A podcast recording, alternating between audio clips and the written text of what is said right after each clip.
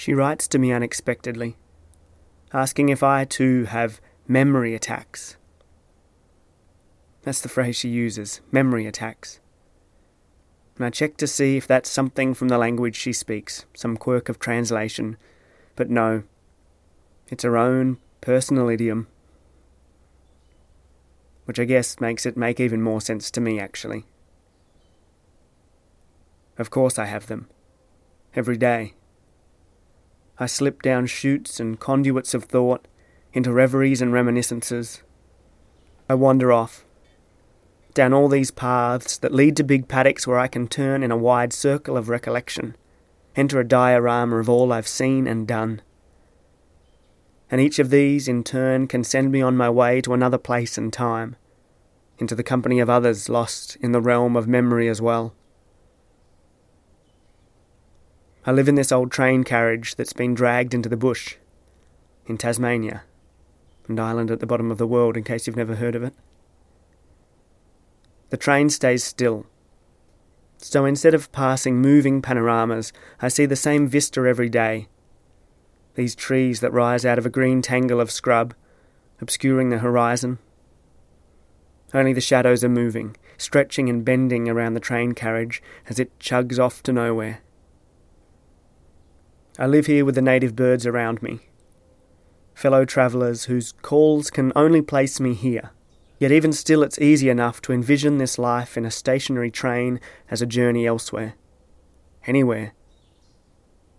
Perched on the front deck eating my breakfast, I could well be on a platform in Transylvania or San Jose or underneath Heathrow Airport. And sitting on the red sofa inside the carriage, I can sometimes imagine myself on my way somewhere on a metro, or the S-Bahn, or the V-Line. I am burdened with baggage, but unlike in the real stations of transit, my luggage moves comfortably along with me. Doesn't need to be dragged along, lifted and balanced, a burden like atlases. So I transfer myself through place and time, travel dexterously through memory, relocate myself wherever I like. So I am suddenly in Budapest, drinking a beer al fresco when a bicycle clatters by. I turn my head to see a woman in a yellow dress with her arms outstretched, flapping as if flying. The most perfect personification of pure happiness I've ever seen.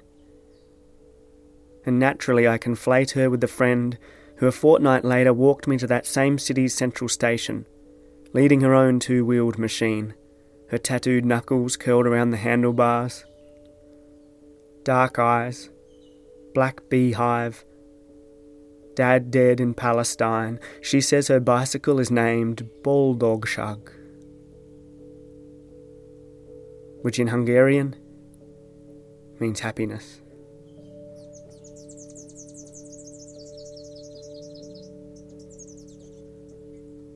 Subsequently, I'm on a bus by the Bosphorus Sea. There's a pretty girl sitting in the baggage compartment, reading the novel Mutluluk, which is Turkish for happiness or bliss. She's gorgeous. And I don't have any real wish to leave, but memory now throws me to the sea's other shoreline, where the old wooden mansions stand wobbling as the sun sets, and my friend says to me she doesn't suppose she'll ever see them again. They've been purchased by investors who are ready to renovate them, fix up every rotten plank and turn them into swish seaside apartments. My friend sighs, but says they will stand forever in her mind, that no one will stop her climbing up those stairs in memory. Likewise, I have been glad to have had an enormous treasure of past experiences to return to in these moments in which I've not been sure what the future holds. It's something I've slowly been coming to understand, that I too have stairs I keep climbing in my mind, up to my room in a Launceston share house, along that south coast bush track, emerging from a distant subway station, in certain forests, on city streets, I encounter endless reminders of stories from my past. In some neighbourhoods, I can't walk more than a few footsteps without revisiting some event I lived previously and which seems to spring up from the pavement. Even my long-lost thoughts reappear. Ghost thoughts that haunt me following my own footsteps as I pass an empty lot or walk to the shop or cross through a park. Every square inch of a well-known place is permanently marked with our memories. They force us to reminisce on the sheer enormity of everything we have perceived and experienced in our few short years on this earth. So I reply to the unexpected email, knowing that she'll write back with something Socratic and contrarian. I say, memory forms a great foundation for the rest of your life. She asks, or is it a morass in which the framework of your existence will eventually nostalgically sink?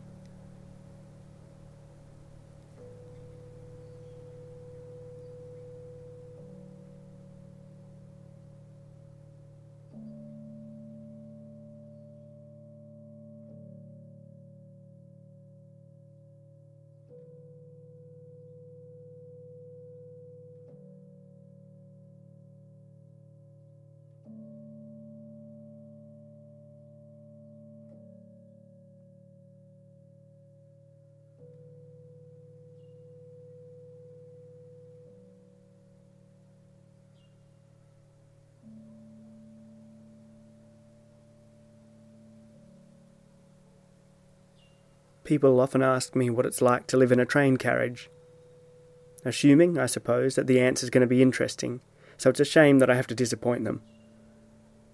I receive few visitors here. Tend to no garden, make no efforts to renovate. Sometimes I gather firewood, but that's about the busiest I get. I cook and I make coffee. I meditate. Or at least that's what I call it when I get distracted by how the moss is glistening in green zigzags across the lawn. But mostly, if you really want to know, I read and I write. Which might make you wonder, why is this bloke so obsessed with words? By the time I was addicted to literary activities, it was too late to answer the question objectively myself. I suppose none of us ever really gets to the bottom of understanding our most intractable traits.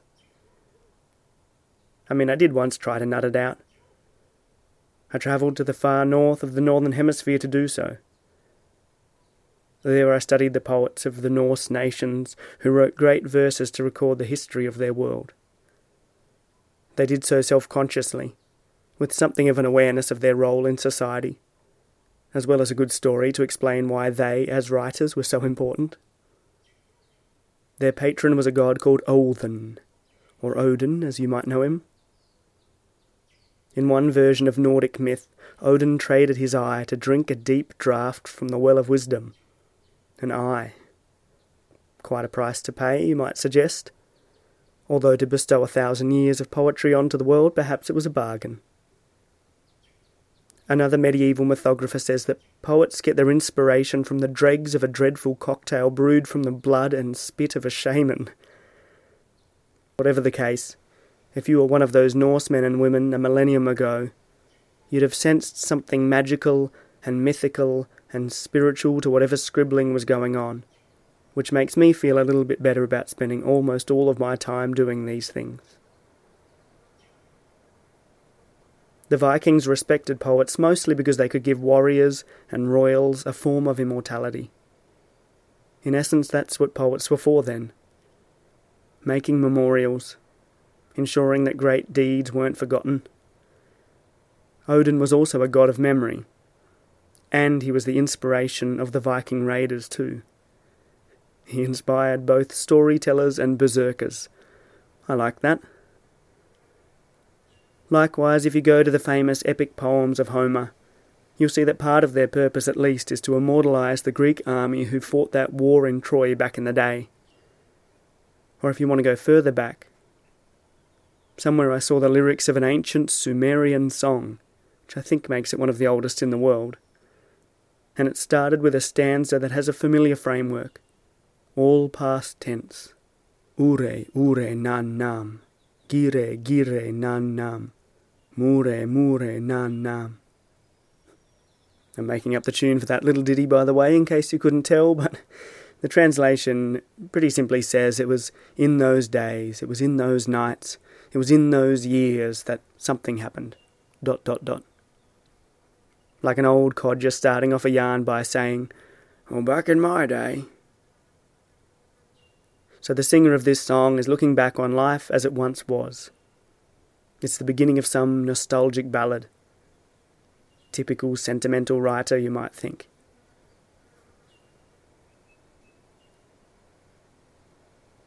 But the ability to do this is built into the way we speak.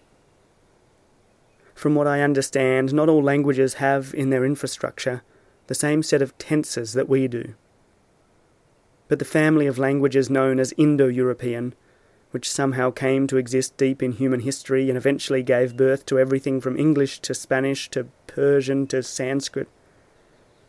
It's constructed around past, present, and future tenses.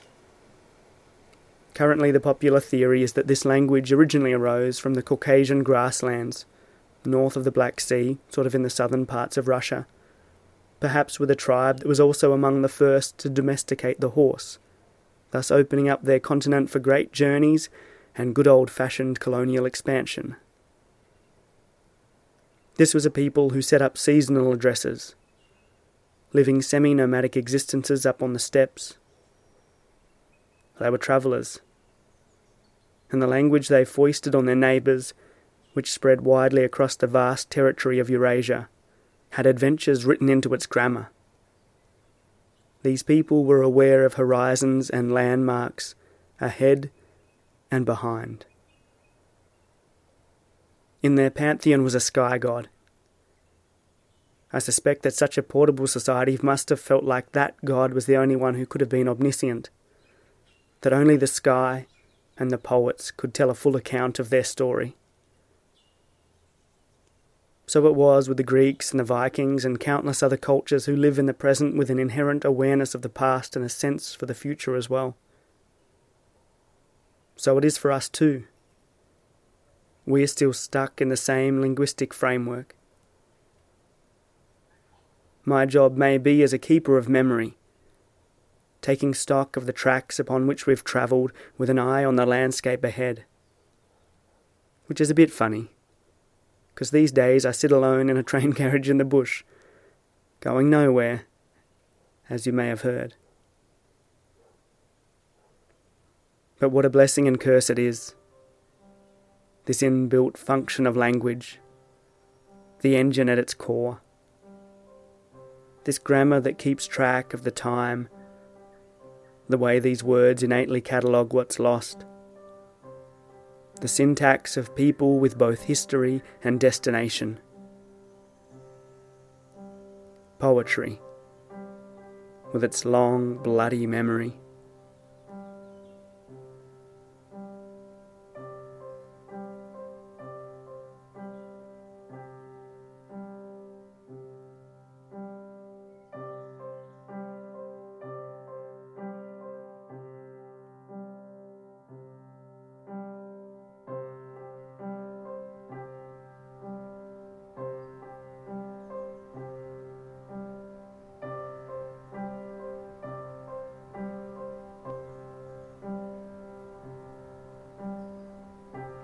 One of the most pleasant side effects of the storyteller's life is that you're always given the chance to rework events or emphasise emotions, to constantly rewrite the narrative of your life however you like. But then again, memory is always malleable, isn't it? And so it stands that we are all professional storytellers, literally making our livings from spinning yarns that help us master the world around us. But there are certain memories you only catch through the cracks. I'm not just talking about the nights where you've drubbed your brain with depressants and stimulants so that all you've got's a smudge of where you've been and what you've done and to whom you've mumbled what drivel. but some memories are faint from being far off.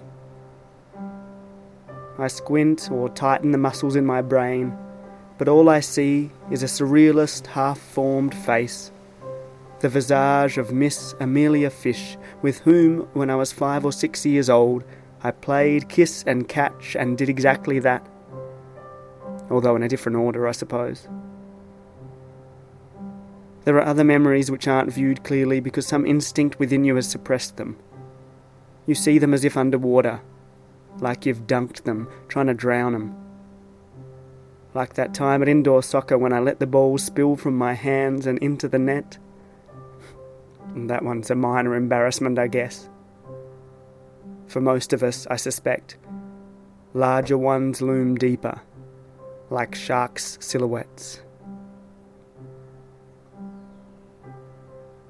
It so happened that in childhood we lived not so far from a railway line. Sometimes I would hear from my bunk the whistle of the train blaring through the bush. I never much kept an eye on the time, and certainly knew nothing of the itinerary of these trains, but if you were to ask at what hour this piercing whistling interrupted my dreams, I would say that it came in the wee hours of the morning, beyond midnight. And if I picture it now, I imagine the train moving by moonlight. But in truth, I never once saw it.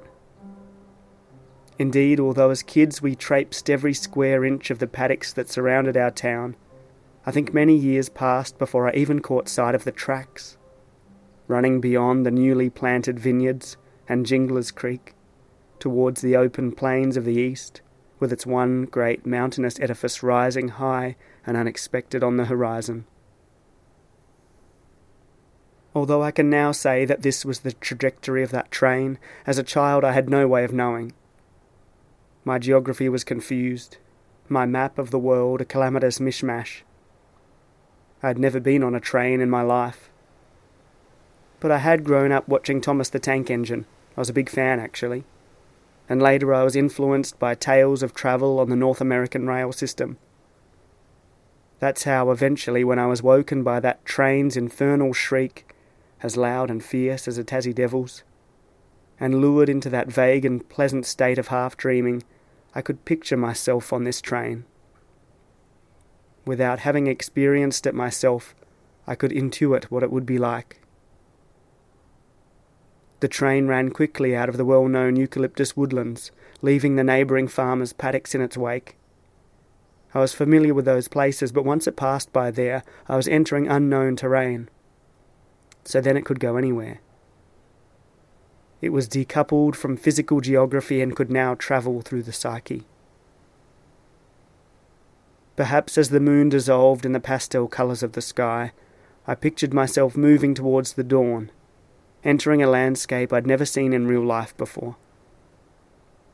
In books I had seen photos of European megaliths and of certain American mountains, the Devil's Marbles and Yosemite's Half Dome. The train tracks threaded through these staggering behemoths, these bewildering specimens of geology. Then it found its way into a dark forest of conifers, populated by deer and squirrels, drenched in a perpetual dusk.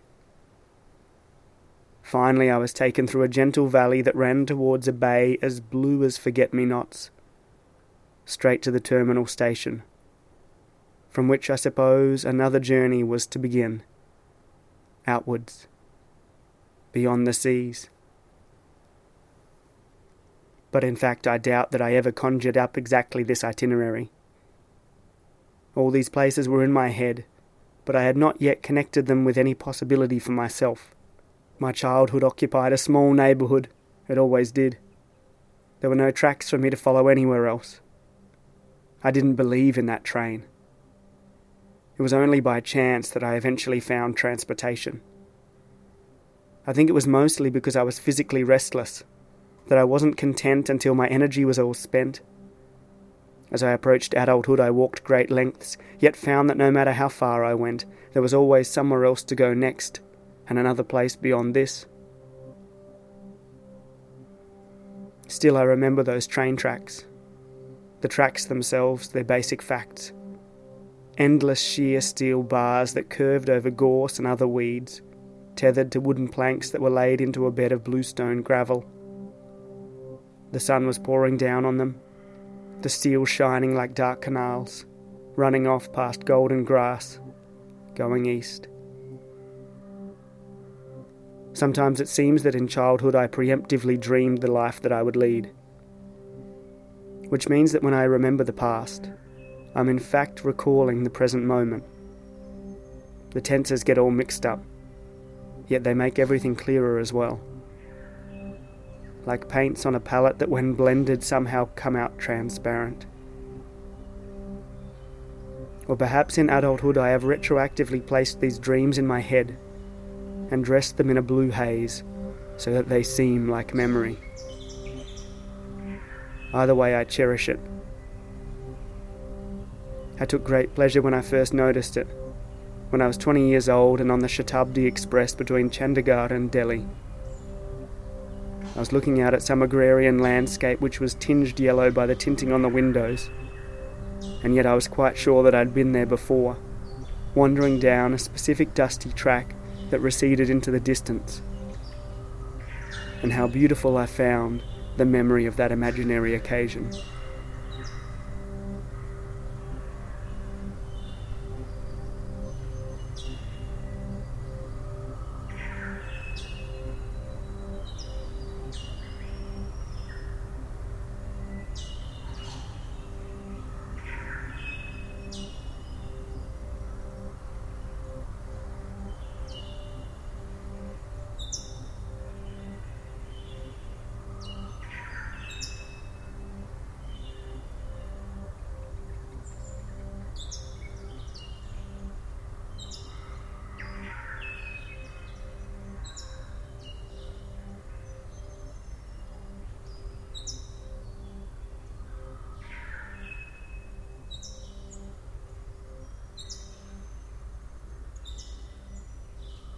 For some days I frequented the same café bar in Ljubljana, making it my personal resting point in the mid-afternoons when I'd been on my feet for hours investigating the banks of the Ljubljanica River, its exquisite bridges, the statues, the avenues of trees along the stream, and of course the inhabitants of that beautiful city.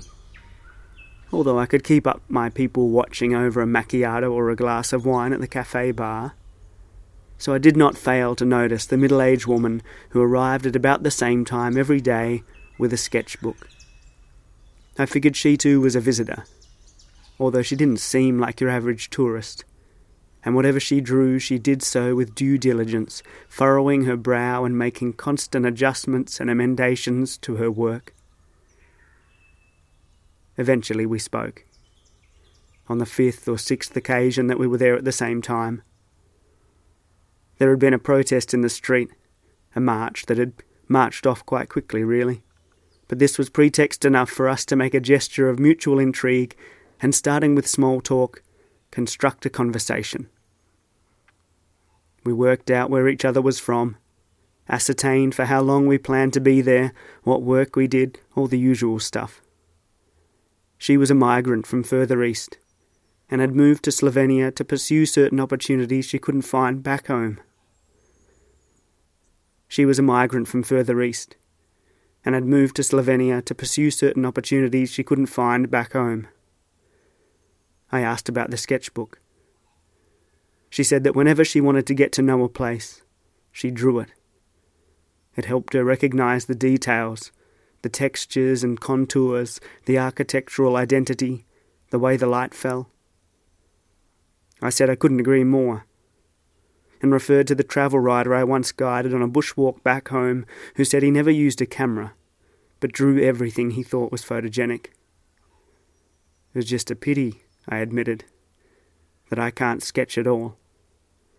But this woman said that was hardly the point, because even attempting a picture would be a meditation of sorts, a way of seeing and remembering. Finally, I asked if I might see her sketches. But flicking through the pages, I was slightly confused, for it seemed that every afternoon she had drawn a very different scene, none of them like what I could see through the windows of the cafe bar we both visited every day. wasn't until a few weeks later, when having travelled on, I arrived in the city of Plovdiv in Bulgaria, that I realised this woman had not been drawing the city she'd chosen to make home for now, but the one that she'd had to leave, and yet remembered so keenly it was superimposed upon the city to which she'd moved. This all made me think of an unnamed woman from the book of Genesis in the Bible, the wife of Lot. The two of them had made a family home for themselves in Sodom when God decided to destroy that city for its various sins. Two angels were sent to forewarn Lot's family. They were told to flee. "Escape for your life," they said. "Go off to the mountains or some faraway city, and do not look behind you as we blow Sodom up." They took off in the middle of the night, and Lot and his daughters sprinted away without second thoughts, but Lot's wife, now forced into being a refugee, about to go and live in a bloody cave with her husband and kids, turned around for one last glimpse at the city that had been home, and was punished for it, turned into a pillar of salt.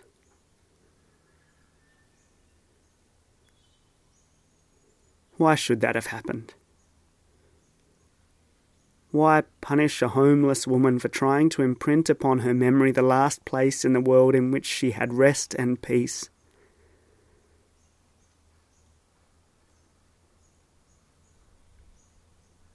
I'm lucky and I have never been kicked out of a home. I've never been evicted, exiled, or displaced.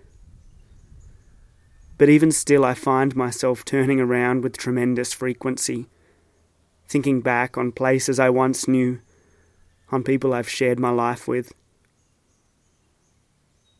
Like that lady in the Ljubljana cafe, I am often found contemplating the past, laying it on top of the present. I suppose I run the risk of the same strange consequence.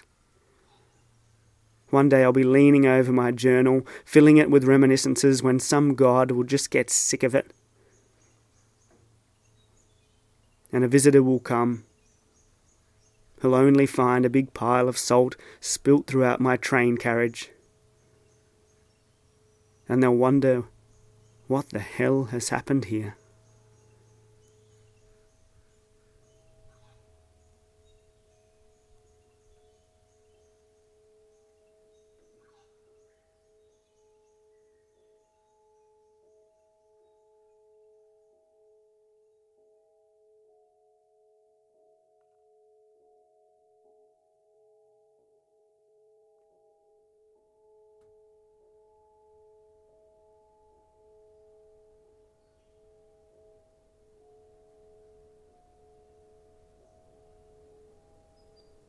She hugs me farewell, skips and leaps onto her bicycle. As the train pulls out of the station, I watch her ride off on Boldogsjag, speeding away on happiness.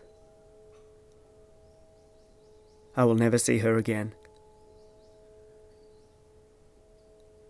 But the train shuffles into a slow and sleep-inducing rhythm, and I am no longer riding through Europe's grasslands. I am in the mountains of western Guatemala, in the back of a ute as monsoon clouds rumble over rainforest with maleficent intent. The ute slows down on a bend, and a young lad jumps on, dragging his bike up with him.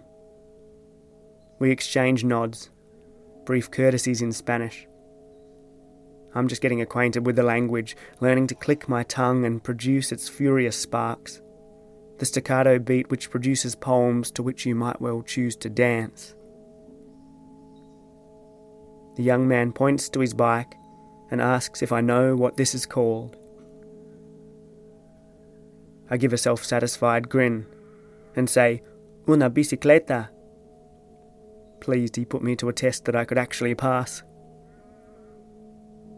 Yet then he shook his head. "No," he said.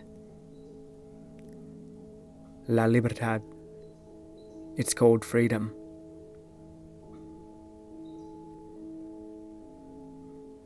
I reminisce on when I too was a bit more free to move. I am in Greece with a rucksack over my shoulders. I've been hiking for the past six days, and now I'm waiting for the once or twice a week bus that departs from this village, a small cluster of stone houses clinging to the upper slopes of the mountain whose summit I wandered over yesterday. Half a dozen elderly citizens are at the bus stop with me, and one pulls out a newspaper. I spell out its title, letter by letter in a foreign but familiar alphabet. It reads Eleftheria, which is freedom in Greek. The old fellow reading it looks up at me and tells me in a hoarse mumble, "Once we did not have it. Freedom. But we fought for it. I was just a boy." He follows that single word, with its fifteen or so syllables, down a path named Eleftheria, over its rough cobbles, into the past. I left that mountain with a head heavy with memory, heavier than my backpack ever was. Strange substance that it has, memory. A sort of jelly, maybe? Or is it gristly like an oyster? For in the gelatinous flesh of reminiscences from that day, I have found a bit of grit, a grain of sand, one that over time has formed into a pearl of wisdom. Or is it a jewel of regret? "Do you have memory attacks?" she asks. And I have to confess that yes, I have them all the time. But I don't mind the challenge of contending with these countless remembrances. I feel enriched by them. The texture of my life is made much more sumptuous.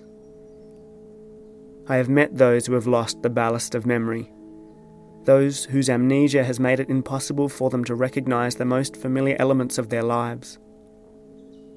And I have seen the fear in their eyes. Of course, we all forget much more than we recall. And all memories are mutants, only vaguely resembling the stimuli that originally landed in our minds. They weather and fracture. They swell or shrink. They change colours over the years. Memory, after all, is just another genre of the fables we tell about ourselves and the world we live in. None of us are strictly faithful to the truth. Our brains don't really let us. Today I am watching skinks in the sun on my front deck.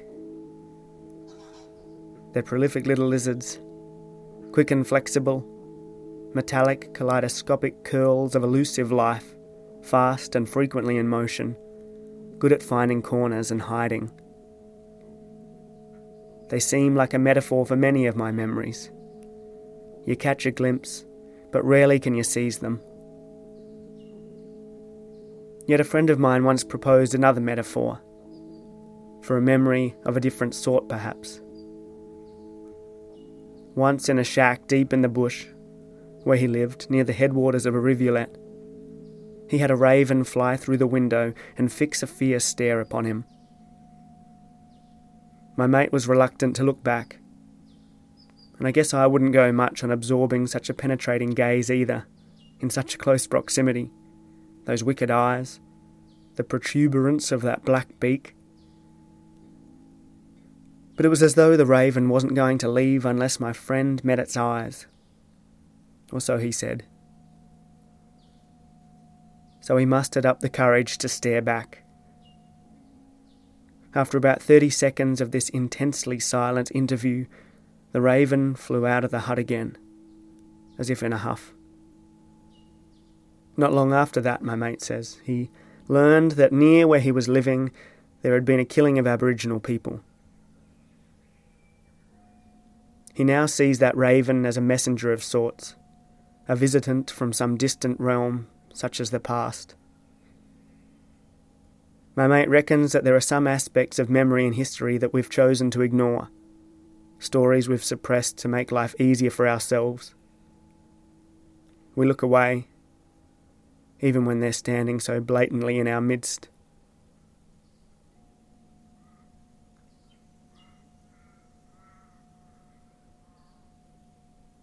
The ancient writer Pliny the Elder reckoned it wasn't a surprise that animals with the best faculties for memory were also the most able to show affection.